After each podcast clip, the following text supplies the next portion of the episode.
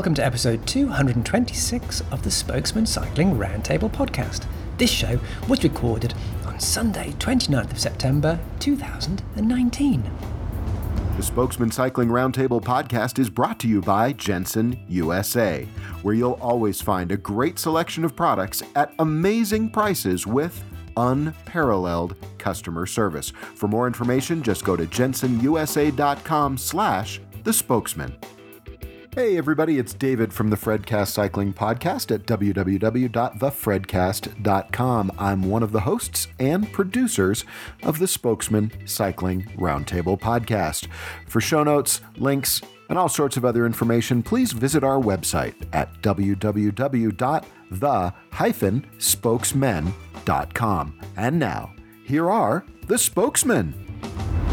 Hi there, I'm Carlton Reid, and I'm bringing you this episode of the Spokesmen Cycling Roundtable podcast shortly after the finish of the men's elite road race at the World Championships in Harrogate, Yorkshire. Excuse the audio, but I'm recording just outside the media room, and I'm just about warmed up after today's race, and I was sheltering in the press tent. Today's show is a two-halfer. I'll start with two bits of audio I grabbed at the World Championships, and that's a Swift interview with, uh, mm, okay, Ben Swift. Listen carefully, and you'll hear his teeth chattering. And I also caught up with Chris Boardman as he came away from the BBC tent. As well as talking about today's racing, I also asked Chris about his controversial, it really shouldn't be controversial, his controversial decision not to wear a helmet while shown cycling on an ordinary bike on telly. For the second half of the show, I'm dropping in a pre recorded interview with Steve Craddock, an inspirational fundraiser for the Help for Heroes charity, which is still pretty much bicycle based. But first, here's Ben Swift, seconds after finishing today's wet and cold race. By the way, he came 31st out of 46 finishers, and there was about 120, 130 uh, DNFs in that uh, in race. It was brutal. Anyway, he was six and a half minutes behind the new world champion, Denmark's Mads Pedersen. Hi Ben, that was severe. Yeah, definitely. It was, uh, it was a really tough day out there.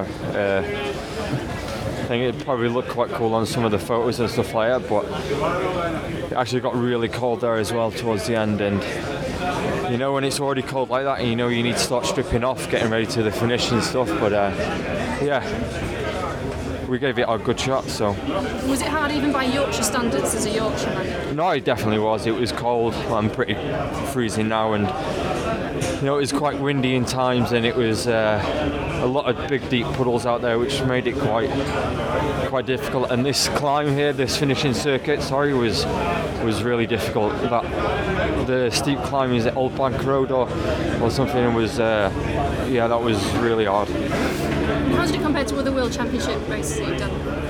Uh, yeah, I think it's perhaps the hardest one that I've done. Each one's been a little bit different. You know, Qatar was pan flat, and the crosswinds in uh, pretty warm weather. Uh, the thing that you had here was like really short, punchy climbs, which in this weather made it really difficult. What was the sport like out on the road when? Oh, it was inc- incredible. Uh, I think it was just the atmosphere was building and building, and I think it was amazing to see so many people in bearing this sort of like pretty bad weather. So, yeah, thanks to them. Did, did you think about giving up at any point? Hardly any riders have finished. No, you don't want to. You don't want to give up. You go until you can't go no more, and that's pretty much what I did. So. One of the other voices you heard asking questions there was Helen Pidd, the Guardian's North of England correspondent. Because she covers Manchester, she does lots of stories with BBC commentator and Greater Manchester's walking and cycling champion, Chris Boardman, who I managed to grab as he finished his BBC stint from the World Championships. How's that going to do for Yorkshire's uh, PR out around the world? A bit of a brutal day, wasn't it? Well, I think it was dramatic. It was like how we like to refer to it, um, how we come to refer to it all week. And it depends how you want to think of it. I mean, it was dramatic um, scenes for the whole week. We've had a bit of everything. We've had some great racing. Uh, it's not like we haven't seen rain in a World Championship before. I think it's the first time it's ever been shortened. I don't recall it happening No. before. But ultimately, 250 million people watched this around the world, um, and it was great. Some surprise results, some fantastic sporting achievements. Because they gave up at the end there, didn't they? The, the peloton. They gave up quite quickly, which is because they were so cold coming through Well, when you're talking to them. Yeah, yeah. I mean, in a, a World Championships, something like this, it's always the same. You get. I thought there'd be about 50 finishers because there's nothing in it for you. There's no stage tomorrow. Why would you? Uh, and these are vast majority of these are pro riders. They don't do it just for the honour of. You know, they've done that already. Um, but for, it's, it's fascinating the way the tactics worked out. There's a lot of similarities throughout all the road races where fatigue played as big a part as the form book. Um, people just ran out of steam. punchy hills, and it was just Well, there's no flat. And No. There's nowhere where you can get. I'll get over this climb and I'll sit in the wheels and recover. There's just nothing, and so it was. Uh, it was incredibly hard. But I think Lizzie Deignan summed it up when she said, "I know I'm going to feel awful all day because you don't feel good on these roads, and I think in a, it's an advantage that I'm prepared for that." And she was right. Hmm. because Ben Swift was through there, and he was just his teeth they were chattering. They almost the couldn't interview. talk, you know, coming Yeah. in. Uh, I know what it's like being that cold, but they barely couldn't get any words out. Um, and everybody was just completely spent. And it's, of course, where there was something of a cliche, but there wasn't anywhere to hide. You know, you, you as soon as you, you're fatigued, there's just things that are going to push you out the back and it's over. Hmm. So there you go. One last word: the helmet thing that's kicked off again on Twitter. Well, it always will. Um, it's it's it's hard position for me to take, um, and I I'm anxious about it every time because if I just conform and do what everyone else does, then I'm promoting something that I don't. Not only do I believe in, I think it actually does harm. But as you know, it's a nuanced argument uh, in unintended consequences. Um, we just need to be in a place where you ride a bike in normal clothes, doing normal things, and that's not seen as a terrible thing. It's what I want for my kids, um, and it's why I'm going to stand up for it. I had a conversation with my wife on the phone and just said, "Listen, I'm going to have to find a way to do this work without wearing a helmet, but also without having to go and ride a bike or do something else. Uh, and oddly for her, she said, no, keep doing it. If you actually look at the feed, people are starting to realise it's not just black and white, uh, and it's really important that we make this look safe, and we'll save more people if we do that. Um, and I, so that made me do it, you know, stick with it really. Thanks to Chris Boardman there. And now here's the second half of the show an online interview I did with Help for Heroes fundraiser and N plus one cyclist Steve Craddock, and we did that interview about a week ago. Uh, but before we get into that, I have uh, two points uh, to raise, if I remember rightly. At one point, Steve mentions Weebles. A Weeble was a 1970s, perhaps even 1980s toy which you couldn't push over because it had a fat base. We also talked about The Likely Lads, a 1970s comedy set in the northeast of England. Hi, Steve. Yeah, your nickname is Geordie, Steve, but you're not in Newcastle. I'm in Newcastle. You're not in Newcastle. Where are you, Steve? I'm down in Chatham in Kent.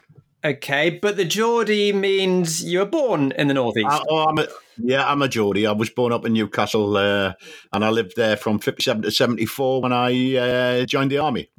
Likely lads, time. It was the likely lads' time. Uh, absolutely. And you joined the army to do what? What was your what was your uh, original uh, dream about going in? What did you want to become? And then what did you eventually leave as? Um, well, I just wanted to get away from Newcastle. you know I mean? Don't say that. It's a lovely place. Uh, it is now. yes. Beautiful 74, now. maybe not so much. It wasn't when Yeah. I was there. And it was Yeah, really just yeah. to get away. And um, I joined the Royal Engineers. Um, spent um, almost 15 years in the Corps and um, left as a, a sergeant. And it, I was reading your biography. You, you've got some pretty grisly stuff there about you served in Northern Ireland and you were basically with, with the bomb squad. Uh, not the bomb squad. As, as a Royal Engineer, um, part of your job is search. Um, we would do the search, find any weapons or, or um, IEDs or anything like that, and then that would be handed over to the silly buggers that went, want to go down there and uh, try and disarm it. Um, so we weren't weren't bomb squad as such, but we were what's called search teams. but reading the biography, you were saying you, you, you did see some pretty horrible stuff. Yes. Um, anybody who really, I did multiple tours in Northern Ireland. Uh, one of them was a two year tour. Um, and anybody that served there during the mid 70s through to uh, 1990 will have um, seen some pretty horrendous things. You know what I mean? When a bomb goes off um, and people are caught up in it, it does tend to make a mess of them. And we're kind of hoping that we don't go back to those days at the moment. Uh, that's kind of resonant yeah. politically right now. Nope. I won't get into that. But so to, because this is, this is, a cycling podcast, so so the, uh, we're not talking about your your army career as such. We are talking about what happened after your army career. So, give us a thumbnail sketch of why we're talking to you on a cycling podcast. So, what, how did cycling change your life? Um, when I came out the army, um, I sort of carried on. I did very well in Civvy Street, and um, um, I had lots of transferable skills as a as a royal engineer into Civvy Street, and ended up as a director of a, a security company, and was doing very well. But there was something that was always in in, in in my mind something something wasn't quite right. And then I had a, um, a real bit of bad news where my um, brother committed suicide, and it, it, it triggered something inside me, um, and it fired off uh, a real bout of pretty bad mental health with um, a lot of what I saw in Northern Ireland and in other places um, flash um, flashing back into my mind, um, and it created an awful lot of problems for me. it although I was operating, I had a real mental health issue, um, and which was causing me causing me real problems. And I, I tried to um, drown those problems away in alcohol and, and that sort of stuff. Um, and I ended up getting to about 19 stone. Now, when you're only five foot six and you're 19 stone, you're a you're a bit of a weeble. Um, and I was in a bad, bad way. Um, I was diagnosed about 12, 13 years ago with what they call PTSD, it's, it's just a mental health problem. You know, you call whatever you want to call it. Post traumatic stress disorder. You can like at the end of the day. So this is a, a common a common thing for ex squaddies to have. Somebody who, has been through some rough um, things. Um, yeah, I wouldn't say it's. it's yeah, the, the, lots of lads have problems. Can we say? You know, I mean, PTSD is uh, it's it's a terrible four letters to explain huge amount of different mental health issues. So really, that's the only way I can put it because it, it, it, people can understand that. But really, I had a mental health problem. Um, I was in a real physically bad state, um, which is made even worse when you remember how well you were and how fit you were when you were in the army. And um, I was in a pretty pretty low place, pretty low place. And Help Heroes was formed, and I was I picked up on that, and and the, it was formed by having a, a, a bike ride um, through the battlefields in northern France, and they got 300 people to go and cycle through France as a way of uh, raising funds um, for Headley Court, which was the uh, Army Rehabilitation Centre in uh, near Leatherhead. And I saw this, and I thought, do you know, I, wouldn't mind doing that. And it, the, the reason I was, I said that to myself because I knew that my physical state was making my mental health far worse than it was. Um, and I thought I'd like to do that. I was too late for that ride. Um, but I saw that and I bought, went, went out and bought myself a bike. I thought, well, I'm the only one that's going to be able to sort myself out. Uh, because at the time there was no real help um, for veterans um, with the problems that I had. Um, I bought a bike and uh, I started riding. It was horrendous. It was really hard, but there was something a bit special about it because suddenly I was out on my own and I and and I was out in the fresh air and I was looking around at things that really I hadn't seen for a long time. I'd gone past them, but I hadn't seen them because you were buried up in your own mind and your own problems. Uh, the following year, Help for Heroes did another bike ride, which I, I took part in it was 350 miles um, from um, Normandy to Paris, and it killed me. It absolutely killed me. I couldn't get up most of the hills and and everything. You know, I mean the normal climbing thing, but you know I was still about 18 stone, and but there was something about it again I really absolutely loved, and from there I just started pushing myself on my bike and um, got into the um, the normal N plus one thing, um, and just loved bikes. And as I was doing that, I found my weight started to come off, my mental health started to improve, and the harder I pushed myself, the better I felt in my mind. And starting to find where, yes, it was still tough going up hills and you, you were still quite heavy, but it was making me feel better. And maybe the pain in the legs was taken away from some of the pain that I was feeling in my mind. And that went on. And um, I think it's been, as far as my mental health is concerned, it's been an absolute savior. And it's something I absolutely love doing. It's just, to me, um, it's just the best thing I've ever done in my life. And what really gets me is, uh, God, I wish I'd discovered this years ago, but I'd, I was 50 when I discovered cycling. You know, I'm 62 now, and um, I love it. I just, I can't, can't think of anything better than belting along the road with the wind in your hair and, and looking out through the beautiful Kent countryside or through Normandy or as I've cycled through Burma, I've cycled in Zambia, um, you know, I've cycled in a lot of places around the world and, and it just makes me happy. And your N plus one syndrome that you've got there, what what what what did you start with and what have you got now? I started I, I bought um I can't remember what the thing was. It was a steel like um and I, I started enjoying it. And then I bought myself a, a special specialized um cyclocross bike, which I liked. And then I, I bought myself, um, I was always getting better and better. I bought myself an S Works Roubaix with Roval wheels and everything. Oh, you, you are. Yeah. Okay, you are going at N yeah, plus yeah, one then, here, then, aren't you? Um, okay. That, and then I um, bought myself a Q mountain bike um, to do some off road stuff and really enjoyed that. Um, and then a couple of years ago, I bought a, a Interceptor graphene. Um, which is just the most beautiful bike in the world. And I love riding it. So, so these are obviously lightweight bikes. Yeah. Um, tell me about your weight. So you you you, you were eighteen stone. Yeah. Tell me about the progression. How, how, did you lose that weight? And, and if you don't mind me asking, where are you now? I'm now uh, just under thirteen stone. Um, and the progression really was was just and how I did it was really just being a little bit sensible about what you're eating, um, mm-hmm. not cutting anything out.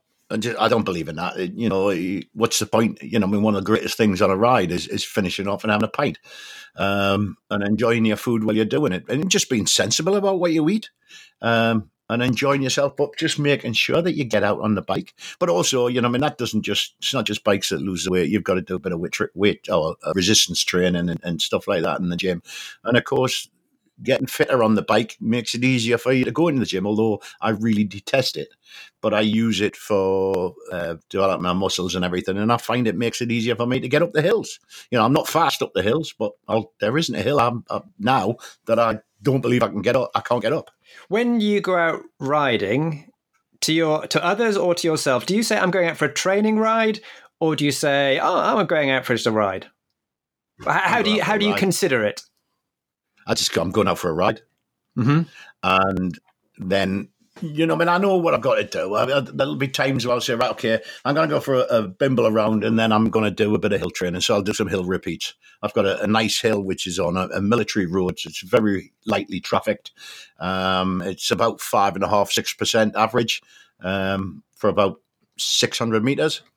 Um, and that's a cracking one. So I'll go and do five um, repeats of the hill in a, a, relatively light gear, so I'm spinning, and then I'll go off, do about 15 mile, come back, and I'll do uh, three or four repeats in a heavy gear. So I do a little bit of weight training on the bike, um, and go off, and then other times I'll just ride, and I'll ride really slowly, and then every hill I'll hit it as hard as I can. So I make it up as I go along. Really. Mm-hmm. No, you're, you're yeah, yeah, you're thinking about it though. You're not just well, you, uh, I mean, bimbling along. To, you know, if you want to learn how, if you want to get up, learn how to ride up hills. You've got to ride up hills. You, you, you know, there's no substitute for gravity trying to pull you back and you pushing against it. It's and I've, I've been out uh, with Hot Chillee in the Mm. Alps and um, and things like that, and that killed me. You know, I mean, they're proper hills, um, but you know, you it makes you feel good. And um, next month I'm off to Portugal. I'm going to cycle the length of Portugal, um, from north to south, and uh, I think there's something like thirty thousand uh, feet of climbing on that. So we'll be doing that in five days. Um, so that's going to be good fun.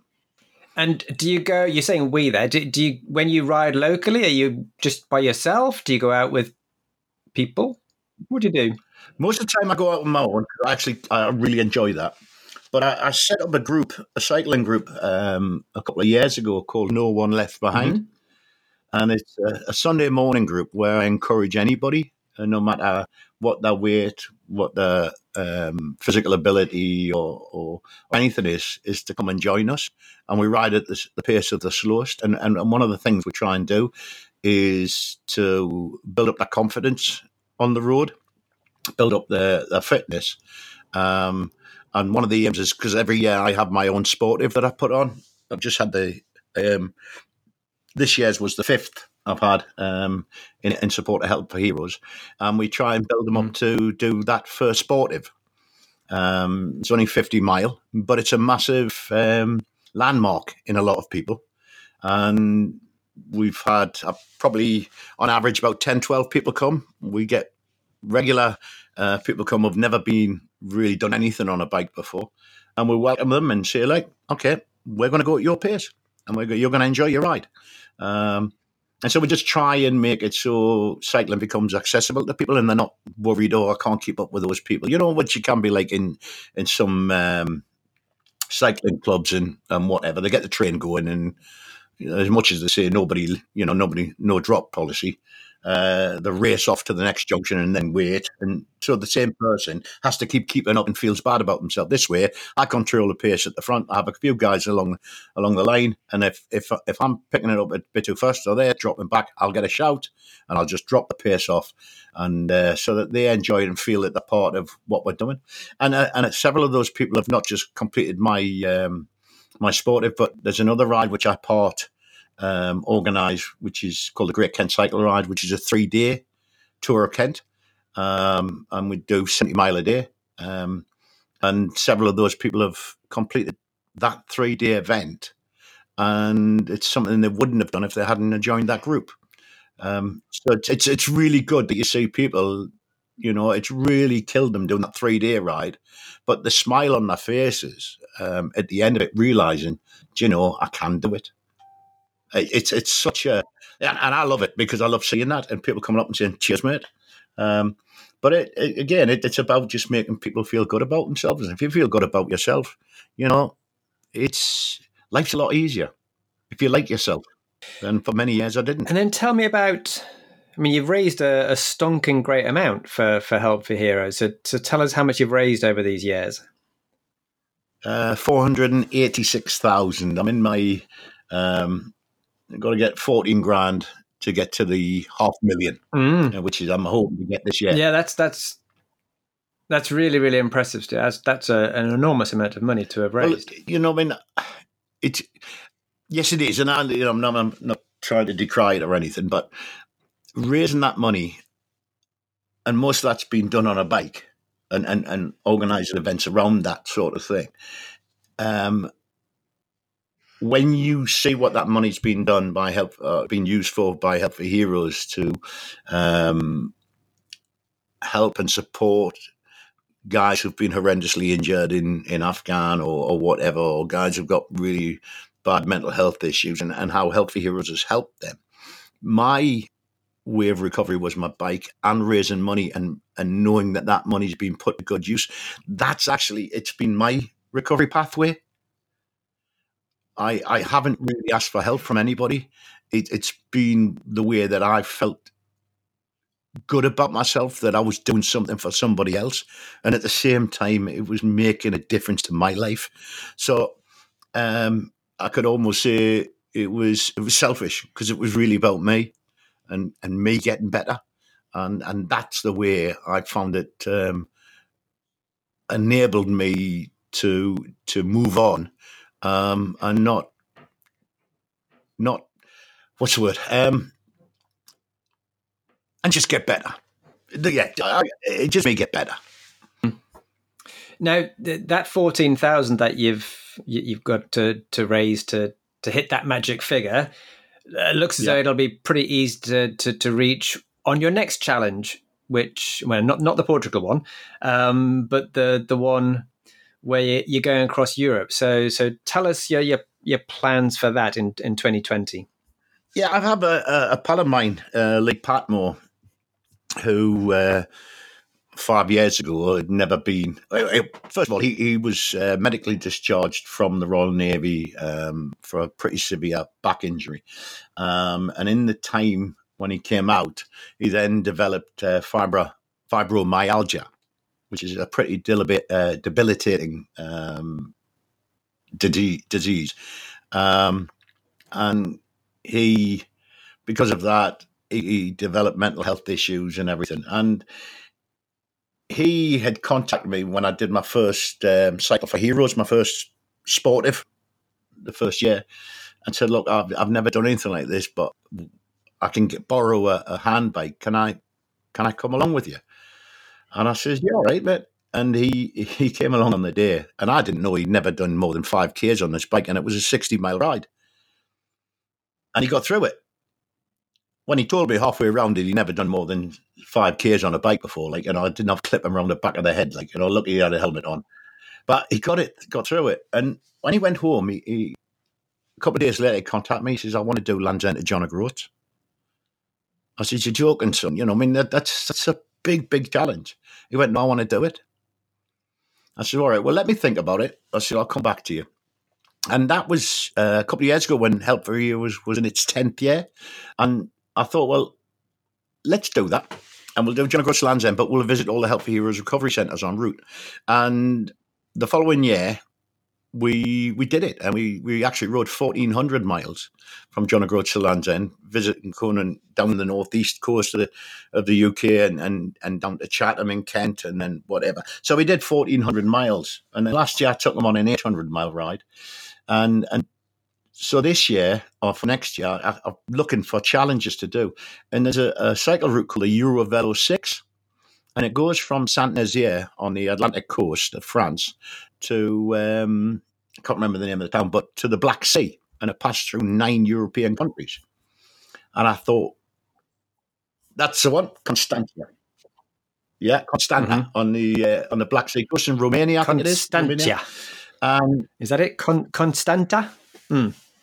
Constanta, like, oh, aye, that's canny. Yeah, yeah. But um, and I thought, you know, I mean, that's already a route that's been fully signposted. It takes us on quiet roads and on, on cycle paths and everything. Um, and for Lee, it couldn't take him up into the Alps. So it, it's it's relatively fat, but it means we've got to we're going to do it in 22 days, and it's it's 2,175 miles long. We're going to do it in 22 days, so about 100 mile a day, um, and we're going to go and ride it. And uh, how's the riding between you two? Because a hand cycle and an ordinary bike, they're, they're different machines, clearly, and Yeah. different speeds. You, you, you, you, how do you cope with with the, the differentials there? Well, on the flat, once once he gets the thing up to speed, because he's got he's so low down, he's got very little wind resistance, and they move. They. Oh, he's cheating then. they're, they're shit. They really shift. And uh, yeah. and if you get it on a downhill, you know they fly. He when we were coming out of um, Scotland off the Glen, um, not Glen Sheep Pass, that's a Northern Ireland, but uh, I can't remember. But he was hitting 50, 55 mile an hour, and once I get over 40, 45 mile an hour, then I'm starting to panic a little bit. So I can't keep up with him downhill. And then when he hits the flat, he just maintains that speed, and I'm having to chase him down. When he hits a hill, then he slows down. Gravity really pulls on him. Um, but no, on, the flat, we can we can bowl along. And I've said to him, look, what we got to do, we, we we'll look at riding eight hours a day at about 12 and a half miles an hour average. Um, for the first few days, let's see how we get on. And if we can pick up the pace a little bit, we'll do that. But we're, we're really aiming to say, look, we're going to be in the saddle every day for 22 days for eight hours. That's what we're going to do. Um, and uh, if we can stick to 12 and a half, 13 mile an hour, we should be fine. You know, I mean, the real difficulty of that challenge is, is not 100 mile and then next to 100 mile, it's six days down the line, 100 mile, 100 mile. Remember, he's having to use his arms um, to to power his bike. But, you know, it's Mm. it's a challenge to, and what's the point of doing a challenge if it's not going to push you? And it looks absolutely beautiful. The, the, the, the cities and the area we're going through um, looks absolutely gorgeous. Mhm. We have a, um, a support crew, two guys. Yeah. It looks absolutely gorgeous. Yeah, Pardon? Budapest, Vienna. Yeah, it looks lovely, doesn't it? Lots of That's- rivers there, I can see. I mean, you're, you're basically going through a lot of river valleys there, aren't We'll go through the Loire, I think. so it it looks like you're going through the, the yeah, and we, we end up eh, we go through the Danube um, and whatever. So it's it literally is following the river valleys. And it, to me, it just seems you know I mean the challenge isn't in, isn't you know I mean it's it's not a massively hilly route or anything. It's getting on a bike every day for twenty two days and seeing how lean body May May next year. So. Yeah, we're calling it the, the 2020 challenge, so it, or cycle to recovery, and that's in May, uh, May, is it? 20 when are you doing that? 2020 May. Yeah. miles in 2020, two veterans cycling 20, two- uh, 20 Mhm. 2020 miles to raise 20,000 and 20 pound for Help for Heroes. And I believe, Steve, I believe you're the biggest fundraiser for Help for Heroes. Individual. Yeah, individual fundraiser. Yeah, in in in the in the, in the uh, charity's history, but it's because it's it's but it's been it's what's really made me better. You know that that's simple fact. It has made me. That's been my recovery, um, and I will continue doing it because I enjoy raising money for them. I enjoy my cycling. I enjoy putting events on. In fact, uh, in um, on the first of November, I've got Mark Beaumont um, down in Kent. And you know Mark Beaumont, who broke the world record for cycling around the world in 78 days and 14 hours. Um, I've got him down here to do a talk um, on that ride and uh, the other things he's done, like the, the world penny farthing record and cycling the length of Africa, world record holder. So he's going to come down and uh, that's another event in, in support of Help for Heroes. Um, so he's going to come and do that, which is excellent. He's also agreed to be one of the patrons of the ride um, and along with Dame Kelly Holmes, our double Olympic gold medal middle distance runner.